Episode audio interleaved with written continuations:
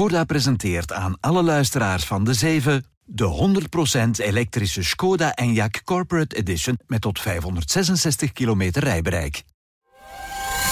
Welkom bij de 7 van de tijd. Elke dag om 7 uur. Onze blik op de zaken in 7 punten. Dit is Bert Rijmen. Goedemorgen. Kunststofmiddel multinational Soudal doet de grootste deal in zijn geschiedenis. We praten met de CEO. Nog nooit lieten zoveel Belgen zich beetnemen door beleggingsfraudeurs als vorig jaar. Slachtoffers speelden gemiddeld 16.000 euro kwijt. Ook jongeren blijken vatbaar. En thuiswerk maakt je niet productiever, maar ook niet minder productief. Blijkt uit een nieuwe studie. Wat kunnen we daar dan wel over zeggen? Toch een paar interessante dingen. Het is vrijdag 19 januari. Welkom. De 7 van de tijd. 1. De Belgische kunststofmiddel multinational Soudal, gekend van de wielerploeg Soudal Quickstep, doet de grootste deal uit zijn geschiedenis. Hij koopt Italiaanse lijmenproducent Durante Adesivi voor meer dan 100 miljoen euro. Soudal kan er zo een volledig nieuwe bedrijfstak bijlijmen. Vier, dat we die overname hebben kunnen realiseren. Dirk Korevits is de CEO van Soudal. Wij gaan dus een industriële lijmtak op poten kunnen zetten, die zich naar de volgende jaren toe zeer sterk nog zal ontwikkelen. En dat was een van de originele doelstellingen die het bedrijf al heel lang in het vaandel voert. Om naast de kitten en de PU-schuimen ook op het lijmensegment eh, enorme sprongen te kunnen maken. En daar eh, zien we nu toch wel een goede kans toe, ook om een industrieel beleid voor de firma te ontwikkelen. Soudal zet zich daarmee nog steviger op het concurrentiepad met andere grote kunststoffenjongens, zoals Henkel of Bostek. De toevoeging van Durante sterkt hen daarin, zegt Korevits. Dat zal ons de wapens geven om tegen hen ook uh, te strijden op andere vlakken waar wij nu niet aanwezig zijn. En om het complete leverancier te worden, een soort all-round leverancier.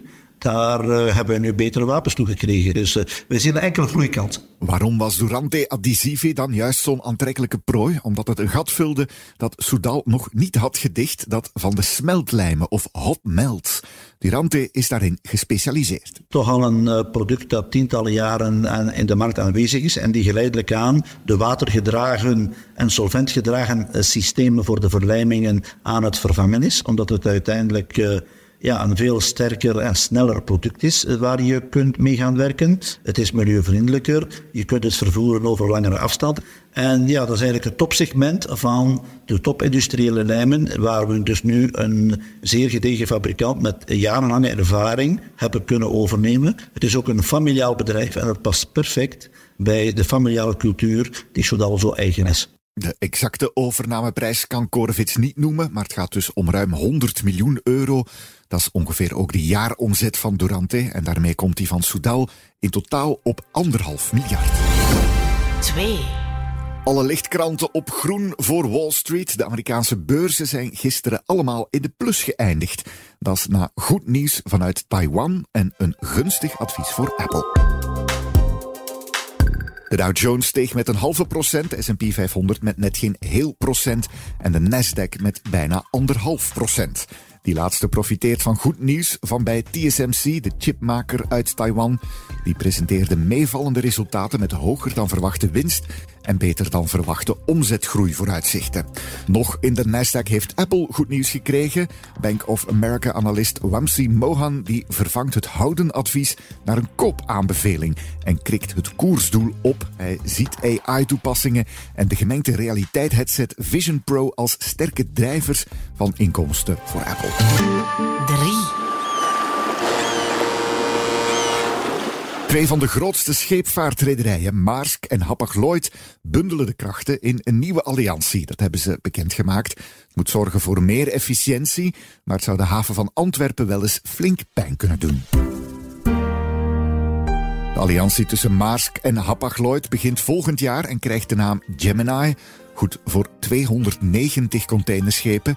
Zo'n samenwerking tussen grote bedrijven is niet ongewoon. Het is geen fusie, maar schepen worden wel gedeeld. Aanvoerlijnen worden beter op elkaar afgestemd en alles wordt zo goedkoop en efficiënt mogelijk gehouden. Je krijgt dan routes met minder stops en een betere stiptheid. Maar zo'n alliantie werkt best in havens waar de bewuste rederijen de terminals zelf in handen hebben. En de Gemini-alliantie kiest in de regio Noord-Europa voor Wilhelmshaven en Bremerhaven in Duitsland en voor Rotterdam. Ontwerpen valt dus uit de boot. De Universiteit van Antwerpen kan er nog geen cijfers op plakken, maar zegt wel dat dit gevolgen zal hebben voor werkgelegenheid en inkomsten hier bij ons in de haven. 4. Nog nooit lieten Belgen zich zo massaal beetnemen door beleggingsfraudeurs als vorig jaar. Er werd meer geld buitgemaakt bij meer mensen dan ooit. Hou je vast, gemiddeld gaat het om 16.000 euro per gedupeerde, zien we in cijfers van financieel toezichthouder FSMA. Een groeiend probleem dus, en ook jongeren blijken vatbaar. Hoe herken je dan die beleggingsfraude en hoe gaan de criminelen te werk? Goedemorgen, Evert Nerings. Goedemorgen, Bert collega van de beleggerredactie hier bij de tijd. Evert, wat staat er in dat FSMA-rapport? De FSMA kreeg vorig jaar voor het eerst eigenlijk meer dan 2000 klachten binnen van consumenten mhm. die uh, melding maakten van het feit dat ze slachtoffer waren van een of andere vorm van financiële oplichting. Het aantal klachten is ook verdrievoudigd sinds uh, eh, 2017. En die slachtoffers die uh, klachten indienen bij de FSMA, die gaven toch aan voor in totaal meer dan 15,5 miljoen euro ontfutseld te zijn geweest. Wat inderdaad goed is voor een gemiddelde van ja, bijna 16.000 euro per persoon. En dan uh, moet je weten, Bert, dat dat waarschijnlijk nog een, een grote onderschatting is. Mhm. Aangezien er ook heel veel mensen zijn die ja, niet bij de FSMA klacht gaan neerleggen. Of die zeggen van het is de moeite niet. Dus um, dat cijfer van 15,5 miljoen is waarschijnlijk nog een, uh, een belangrijke onderschatting. Een hele hoop. Meestal gaat het om beleggingsfraude, Evert. Wat is dat precies? Ja, inderdaad, volgens de FSMA is die beleggingsfraude nu eigenlijk de belangrijkste vorm van financiële oplichting die uh, momenteel bestaat. Ja, wat houdt dat vooral in? Ja, dat zijn heel vaak ja, op het internet, waar mensen op bepaalde beleggingsplatformen, frauduleuze beleggingsplatformen terechtkomen, die bepaalde rendementen voorspiegelen waar zogezegd uh, geen risico aan is verbonden en een rendement is van 10, 15 procent. En dat zijn ja, frauduleuze systemen. Die zijn opgezet om mensen uh, geld afhandig te maken. Denk maar aan die clickbait-artikels waarin Gert Verhulst of Philippe Gubbels beleggingstips uitdelen. En dat is dus niet enkel iets waar oudere mensen zich aan laten beetnemen, Evert, want ja, dat is wel het cliché. Hè? Dat klopt, dat is, dat is het cliché, maar er zijn ook heel veel jongeren die zich laten beetnemen. En um, mm dat is ook iets wat blijkt uit de jongste beleggingsbarometer van de bank ING. Die stelt toch vast dat heel veel jongeren zich laten vangen aan bepaalde fraudeleuze beleggingsplatformen of, of beleggingswebsites. Um, heel vaak in verband met uh, bepaalde cryptomunten, ja. uh, waar ook bepaalde rendementen voorgespiegeld worden die natuurlijk niet gerealiseerd kunnen worden. Hoe gaat dat dan in zijn werk? Kan je daar iets tegen doen, Evert? Heel vaak begint het natuurlijk met kleine bedragen en uh, bepaalde websites die zeggen van kijk, als je in ons investeert, het is, al is het maar een klein bedrag, dan uh, bieden wij een, een, rendement van, van 10 of, of 15 procent. Maar wat moet je als belegger altijd in de gaten houden? Ja, dat is toch Um, als iets te mooi lijkt om waar te zijn, ja, dan is het meestal ook niet waar. Uh, en dat is toch een belangrijke les, denk ik. En wat zeggen ja, antifraude-experts uh, die we hebben gesproken?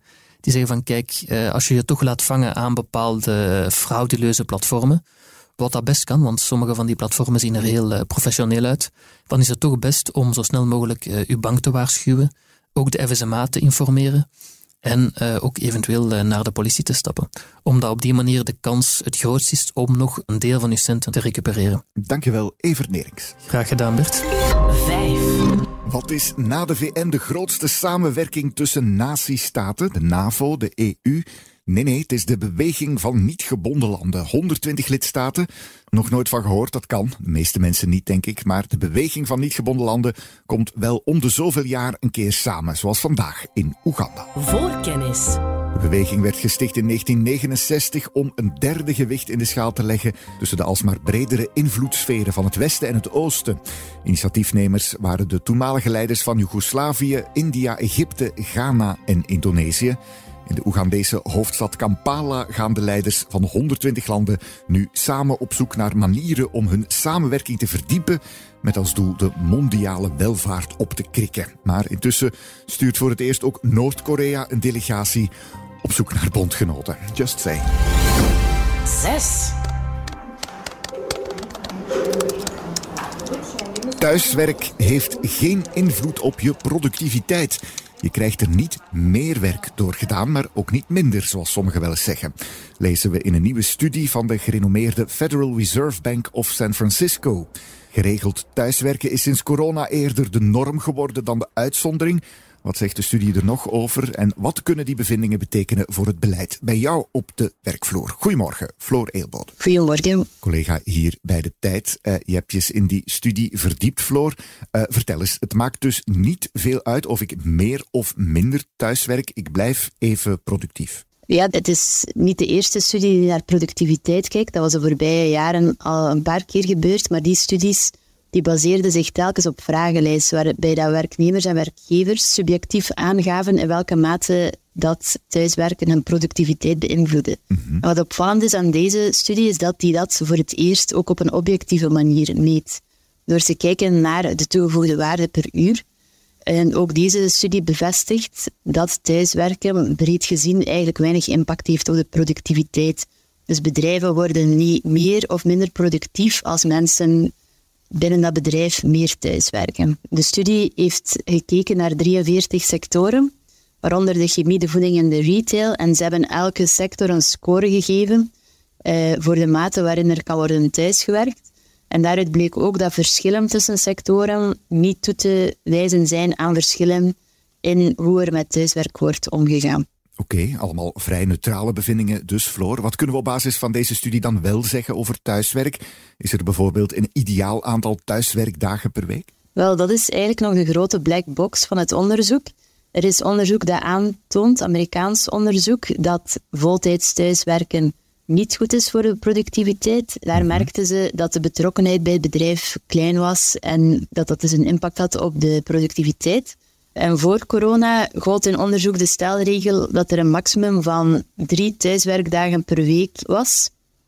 Maar sindsdien zijn de technologische mogelijkheden toegenomen. Dus is nu eigenlijk de vraag hoeveel zou dat momenteel zijn. Zou kunnen dat het er meer zijn. Dat zal bijkomend onderzoek dan moeten uitwijzen. Maar op zich is het wel al een opvallende conclusie dat thuiswerk nog echt bevorderlijk, nog echt schadelijk is. Welke impact kan dat dan hebben, die bevinding, Floor? Wel, de objectievere aanpak die in dit onderzoek wordt gebruikt, kan meehelpen om het kantelpunt in kaart te brengen van het aantal dagen waarop thuiswerk minder interessant wordt. Uh, en dat kan zo meehelpen voor werkgevers om een beleid op te stellen om thuiswerk. Want onderzoek in België wijst nu uit dat dat bij veel werkgevers afwezig is. Want op de meeste werkvloeren is er geen duidelijk beleid rond al dan niet thuiswerken. Dankjewel, Floor Eelbode. 7. Een nieuwe klassiek lineaire tv-zender met enkel crimi is dat nog van deze tijd. Play Media denkt duidelijk van wel, want de mediagroep lanceert vandaag Play Crime. Als je een digibox hebt, krijg je er vanavond om half negen dus een zender bij. Net toen je dacht dat traditionele televisie definitief murro was geslagen door de à la carte streaming business, maar er zit wel een redenering achter. Hoe vaak gebeurt het niet dat je 20 minuten zit te scrollen voor je eindelijk iets kiest, zegt Play-programmadirecteur Annick Bongers. Soms laten mensen gewoon liever iets op zich afkomen tijdens het zappen. En voor hen is Playcrime een mooie extra optie. Zit wel wat in. Uh, het overkomt mij ook wel eens dat doomscrollen. De inkomsten van Playcrime komen volgens de goede oude principes uit reclame. Streaming killed the TV-star, not quite yet. Misschien moeten we hier maar eens beginnen nadenken over een lineaire FM-zender met alleen maar de zeven, de zeven radio of zo. Zou dat niet heerlijk zijn? Ik laat je daar een weekendje over nadenken. Komende maandag blik ik naar goede gewoonte vooruit op de komende nieuwsweek met een gast. Dat is deze keer de hoofdredacteur van de tijd, Peter de Grote. Maar intussen is er ook nog een weekendkrant. Chef Sophie van Lommel ligt een tipje van de sluier. Wij duiken dit weekend in de TikTok-economie. Wat gebeurt er als er plots een influencer in uw bedrijf opduikt met meer dan 1 miljoen volgers op dat platform? We spreken met de topman van de grootste ondergrondse mijn van Europa. Dat is de Kiruna-mijn in het noorden van Zweden. Daar ligt een belangrijke sleutel die onze grondstoffen voor de groene energietransitie kan opleveren. En we interviewen Raoul Hedebouw, de PvdA-topman, beschuldigde Kolruit van een soort van belastingontwijking. Onterecht, wat kent hij eigenlijk van economie? Interesting stuff als ik dat zo hoor allemaal. Zeker oppikken dus die weekendkrant. En heel graag tot maandagochtend. Dit was De Zeven met Bert Rijmen. Productie door Roan van Eyck van op de redactie van De Tijd. Bedankt om te luisteren. Maandag zijn we er weer. Fijn weekend.